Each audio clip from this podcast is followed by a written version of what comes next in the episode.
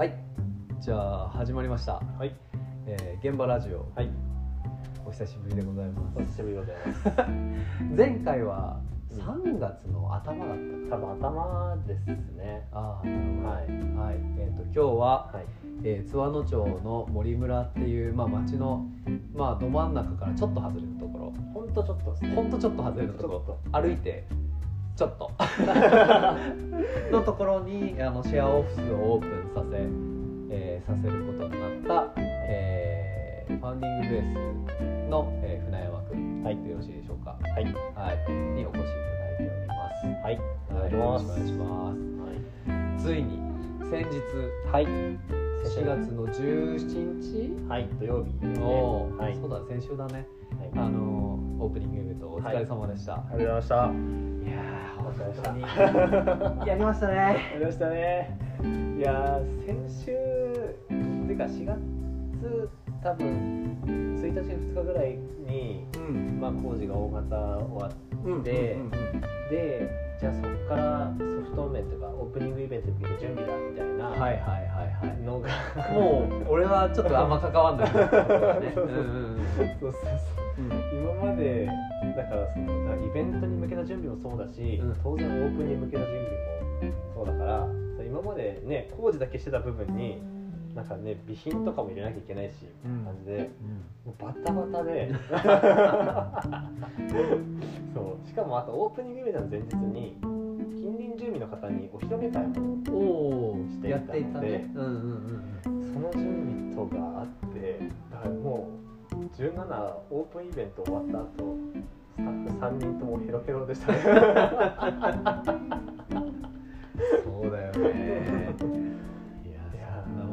そうよですねまあまあちょっとそのその時の人がすに比べればちょっと一段落はしてうんうん今、まあ、オープニング会で1週間足らずという感じですね、うんはい、うんなるほどなるほど。じゃあまああの終わってから、うん。えー準始める準備期間があって始まりましたっていうこのそうですね。こういろんな栄のそうですね。は話だったと思うんですけどなんかい、うん。あまあまずその何ここまで作ってはいきた中で、はい。いろんな人たちうんなわけじゃん、まあそれその人その人たちに先にもうメッセージ言っちゃった方がいいんじゃあない？ですかね。あの、うん。本当に皆さんえっ、ともちろんこう、ね、現場に来てくださった方をはじめうん。なんかメッセージでもいろいろ励ましていただいていたので、そういった部分とかなんかこう陰ながら応援してましたみたいな方あおとはもうたくさんいらっしゃったと思っていて、はいはい。そういう方々のおかげでうん。こういう空間がラジオさんですよね。そう。だ ねラジオじゃねこういう空間がっていうのが分かんないね。そうでもすげえ素敵な空間がうん出来上がりました。本当にありがとうございました。あありがとうございました、はい本当にはい。もうね、超自慢できる。あ 本当いやそれは本当にありがたいです来た人ねがみんな驚いてますね。あ本当、うんなんか俺は、はまあ、中も好きなんだけどその川沿いからこううん歩いてきて裏路地伝ってこうあの徐々にい。この場所が上見えてくる夜の風景がすごい感じてて。やばいね。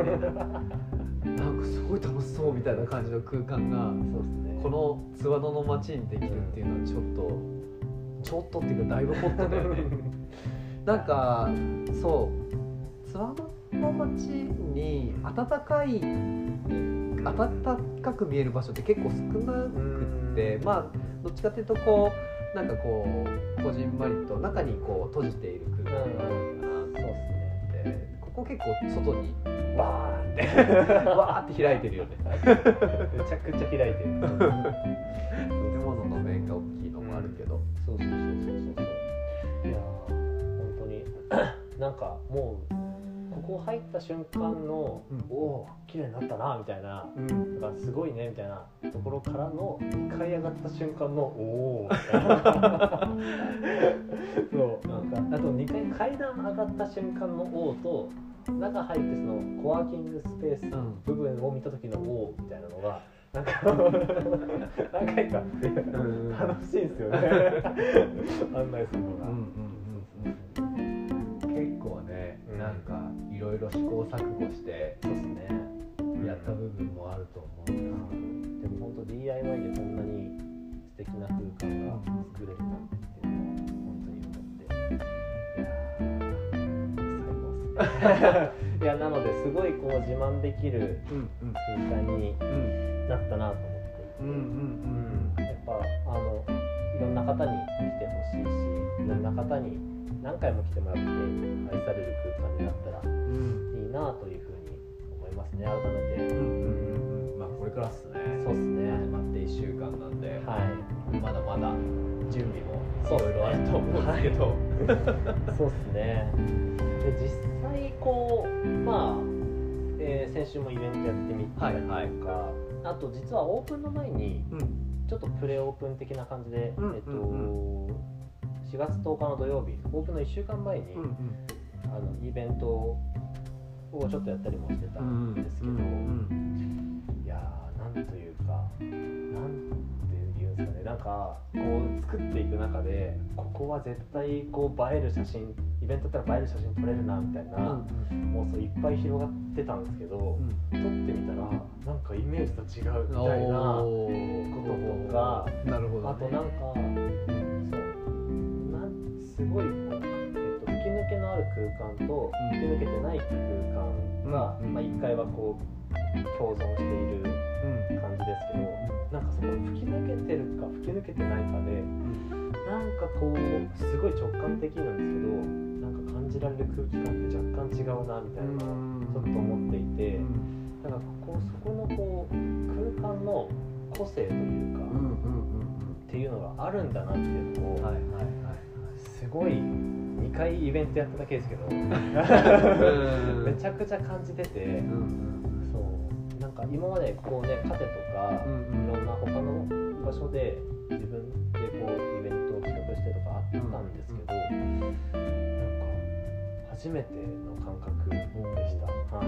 なのでなんかこれはこう空間が悪いではなく、空間の個性として、うんなんかちょっと意外とこうなんだろうな。ちょっとやっぱ吹き抜けのある空間でやるとかうん。はちょっと違うんだなっていうのを気づけたのがすごい面白くて。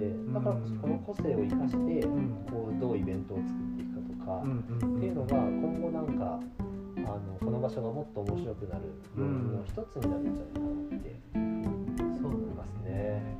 なんかコピペができないんだよね。その、うんうんうん同じそのスタッフさんで講師の人で、その同じイベントをやったとしても、捉える感覚が全然違うというか、色も違うしね、そうそうそうそうそう。広さもやっぱりねカテと比べたら、あのまあ、確かに窓とかをこうクリアにしていて開放的ではあるけども、物理的なこう閉塞感があったりとかもするんで、うん。なんかそういうところで本当にコピコピペができない、うん。うん空間空間に合わせてうんちょっと仕様も変えなきゃいけないっていうのはめちゃくちゃいい気づき。なんかちょうその例えば、えー、と地面に座ってワークショップやるのとか、立ってやるのとか、まあ、椅子に座ってやるのか、でも全然そのなんか捉え方違うんでしょ。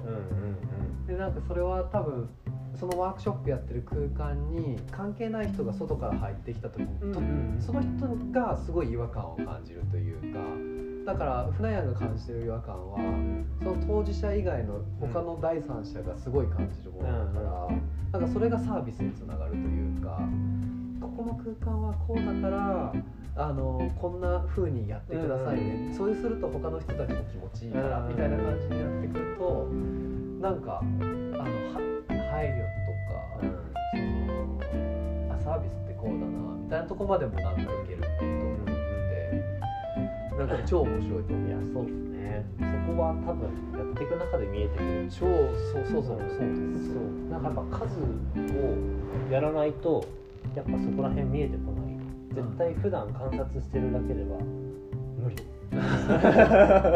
だねう。ん。そう。と思なんかイベントで数なんだろう。な場がこう。イベントの数こなすのも大事だよっていう。のはなんかちょこちょこ聞いていたんですけどなんかあんまりこう。納得感なくて、う。んななんでなんだろう。なみたいな、う。んなんかまあ運営ノウハウたまるがそんなにやる必要あるのかなと思ってたんですけど、まあやっぱその空間の特性を知るとか、うん。空間で何をうん。どんなことが合ってるとか、うん。どう感じてもらうかみたいなところは数こなさないと分かんないよなと思って、うん、でそういう意味でやっぱ、ね、イベントの時もそうだしイベントじゃない時もうん。人がこう訪れてる場を、うん。まあ、僕らは観察してうん僕ら自身も体験してうん。特性をつかんでいくのがすごい大事かなってはい。感じました。うんうんあいいですいやー超学び。超学び。だよね超学び。え空間面白いでしょ、うん。いや面白いですね、うん。うんそうなんですね。いやそこはもう語り尽くせない。やればやるほど楽しいそうっすね。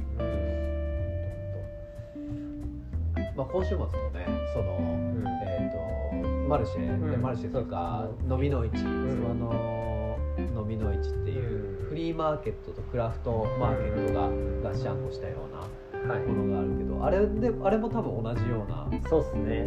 よりなんか感覚がうんうん。際立つと思うフラヤンの。うん。あだからかとか、うん。あこれとかなんかでも俺はそういう人たちが増えていくとよりなんかやりたいことが増えていくので、一緒にフェスやろうぜとか言えるようになっていくみたいな。いや確かにそうっすねいやそうだなだそういうのとそういう感覚が研ぎ澄まされていくとこう街の中で遊ぶの、うんうんうんなんかこう考え方がもうちょっと広がりそうですね。うんうんうんうんうんこれあったらいいのが増えそう。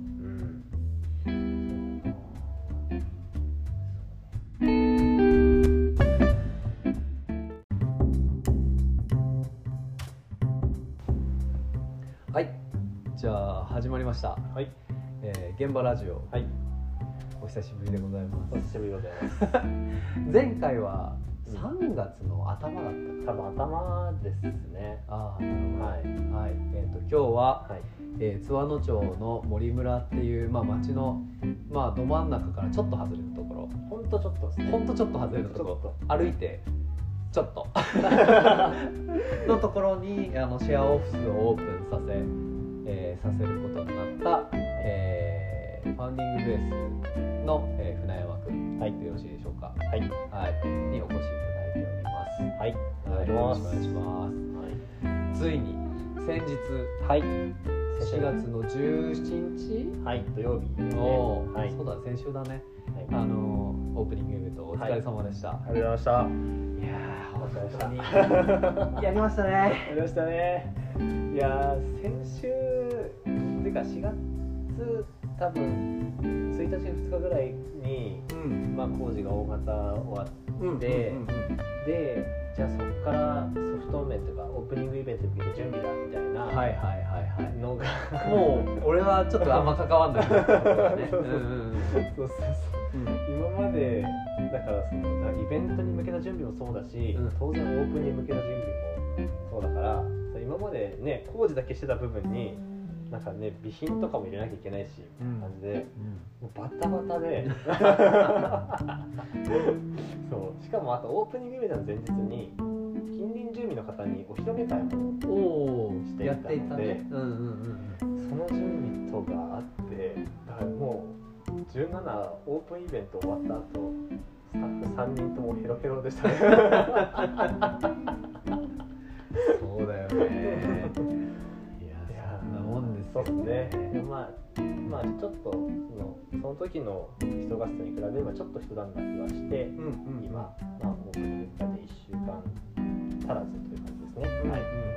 うんなるほどなるほど。じゃあまああの終わってから、うん。えー準始める準備期間があって始まりましたっていうこのそうですね。こういろんな栄のそうですね。話だったと思うんですけどなんかうんあまあまずその何ここまで作ってはい。きた中で、はい。いろんな人たちうんうんなわけじゃん、まあそれその人その人たちに先にもうメッセージ言っちゃった方がいいんじゃない？ですかね。あのうん。本当に皆さんえっ、ともちろんこう、ね、現場に来てくださった方をはじめなんかメッセージでもいろいろ励ましていただいていたので、そういった部分とかなんかこう陰ながら応援してましたみたいな方あとはもうたくさんいらっしゃったと思っていて、はいはい、そういう方々のおかげでこういう空間がラジオさんですよね。そう、ね、ラジオじゃねこういう空間がっていうのが分かんないね。そうでもすげえ素敵な空間が出来上がりました。本当にありがとうございました。ありがとうございました。はい、本当にはいもうね超自慢できる。あ本当。いやそれは本当にありがたいですね。来た人がみんな驚いてますね。あ本当。うん、なんか俺は、はい、まあ中も好きなんだけどその。川沿いからこう歩いてきて裏路地伝ってこうあの徐々にこの場所が上見えてくる夜の風景がすごい感じられてやばいね。なんかすごい楽しそうみたいな感じの空間がね、この津和野の街にできるっていうのはちょっとちょっとっていうかだいぶホットだよねなんかそう。津和野の街に暖かい暖かく見える場所って結構少なくってまあどっちかっていうとこうなんかこうこじんまりと中にこう閉じている空間。がここ結構外にバーンって バーって開いてるよね。めちゃくちゃ開いてる。建物の面が大きいのもあるけど、そうそうそうそうそう。いや本当に。なんかもうここ入った瞬間の、うん、おお綺麗になったなみたいな、うん、かすごいねみたいなところからの2階上がった瞬間のおお そう。なん。かあと2階階段上がった瞬間のおおと中入ってそのコワーキングスペース部分を見た時のおおみたいなのが。なんか 何回かって楽しいんですよね。案内するのが。うんうんろいろ試行錯誤してそうですね。やった部分もあると思うな、うん、でも本当 DIY でこんなに素敵な空間が作れるなんてっていうのは本当に思って。いや最高っす。ね いやなのですごいこう自慢できる空間になったなと思っていて、うん。うんうん、やっぱあのいろんな方に来てほしいしいろんな方に何回も来てもらって愛される空間になったらいいなというふうに思いますね改めて、うんうんうん、まあこれからっすね。そうっすね。始まって1週間なんで、はい、まだまだ準備もいろいろあると思うんですけど。そうっすね。で実際こうまあ、えー、先週もイベントやってみたりとか、はいはい、あと実はオープンの前に、うん、ちょっとプレオープン的な感じで、うん、えっと、うんうん4月10日の土曜日オープンの1週間前に、うんうん、あのイベントをちょっとやったりもしてたんですけど、うんうん、いやーなんというかなんていうんですかねなんかこう作っていく中でここは絶対こう映える写真イベントだったら映える写真撮れるなみたいな妄想いっぱい広がってたんですけど、うん、撮ってみたらなんかイメージと違うみたいなこととかなるほど、ね、あとなんかすごい、えっと、吹き抜けのある空間と吹き抜けてない空間が、うん、まあ、1階はこう共存している感じですけど、なんかそこ吹き抜けてるか吹き抜けてないかで、なんかこうすごい直感的なんですけどなんか感じられる空気感って若干違うなみたいなのをちょっと思っていて、だからここそこのこう空間の個性というか、っていうのがあるんだなっていうのを、はいはいはいすごい2回イベントやっただけですけど。めちゃくちゃ感じてて、うん、そう。なんか今までこうねカフェとか、いろんな他の場所で自分でこうイベントを企画してとかあったんですけど、うんなんか初めての感覚でした、はい、なので、まあ、なんかこれはこう空間が悪いではなく、空間の個性として、うんうんなんかちょっと意外とこうなんだろうな。ちょっとやっぱ吹き抜けのある空間でやるとかはちょっと違うんだなっていうのを気づけたのがすごい面白くて。だからこの個性を生かしてこうどうイベントを作っていくかとかっていうのが今後なんかああのこの場所がもっと面白くなる要因の一つになるんじゃないかなってそう思いますね。なんかコピペができないんだよね。その、うんうんうん同じそのスタッフさんで講師の人で、その同じイベントをやったとしても、捉える感覚が全然違うというか、色も違うしね、そうそうそうそうそう。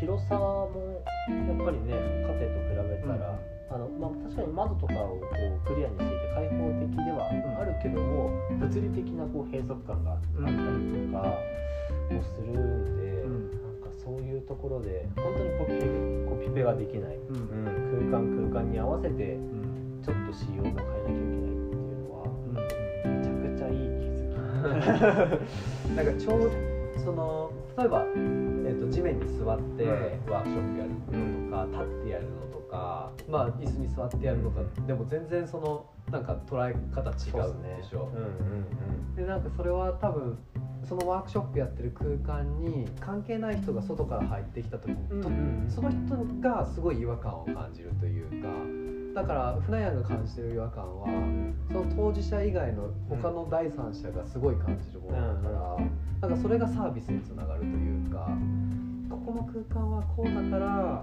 あのこんな風にやってくださいね、そうすると他の人たちも気持ちいいから、うんみたいな感じになってくるとなんかあのは配慮とか、そのあサービスってこうだなみたいなとこまでもなんかいけると思ってなんか超面白いと思ういやそうです。ねそこは多分やっていく中で見えてくる。超そうそうそう。そうです。そう。なんかやっぱ数をやらないとやっぱそこら辺見えてこない絶対普段観察してるだけでは無理。そうだね。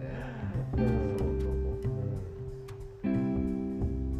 なんかイベントで数なんだろうな場場がこうイベントの数こなすのも大事だよっていうのはなんかちょこちょこ聞いていたんですけどなんかあんまりこう納得感なくて、うん。ななんでなんだろうなみたいな、うんなんかまあ運営ノウハウたまるがそんなにやる必要あるのかなと思ってたんですけど、やっぱその空間の特性を知るとか、うん。空間で何をうん。どんなことが合ってるとか、うん。どう感じてもらうかみたいなところは数こなさないと分かんないよなと思って、そういう意味でやっぱ、ね、イベントの時もそうだしイベントじゃない時もうん人がこう訪れてる場を、まあ、僕らは観察してうん。僕ら自身も体験してうん。特性をつかんでいくのがすごい大事かなってはい感じました。うあいい。ですいやー 超学び。超学び。だよね超学び。え空間面白いでしょ、うんいや面白いですね、うん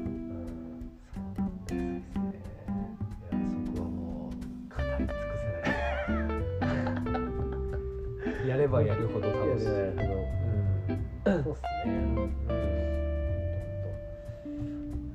まあ、今週末もねその、ん。えー、とマルシェ、でうん。マルシェとかそう飲みの市、んその飲みの市っていううん。フリーマーケットとクラフトマーケットがガッシャンコしたようなはい。ものがあるけど、あれであれも多分同じようなそうっすね。よりなんか感覚がうんうん際立つと思うフライヤーの。うんうん。あこれここにあったら絶対よかったとか。なんかでも俺はそういう人たちが増えていくとよりなんかやりたいことが増えていくので、一緒にフェスやろうぜとか言えるようになっていくみたいな。いや確かにそうっすね。いやそうだな。だそういうのとそういう感覚が研ぎ澄まされていくとこう街の中で遊ぶの、うんうんうん。なんかこう考え方がもうちょっと広がりそうですね。うんうんうんうん。うん。ここにこれあったらいい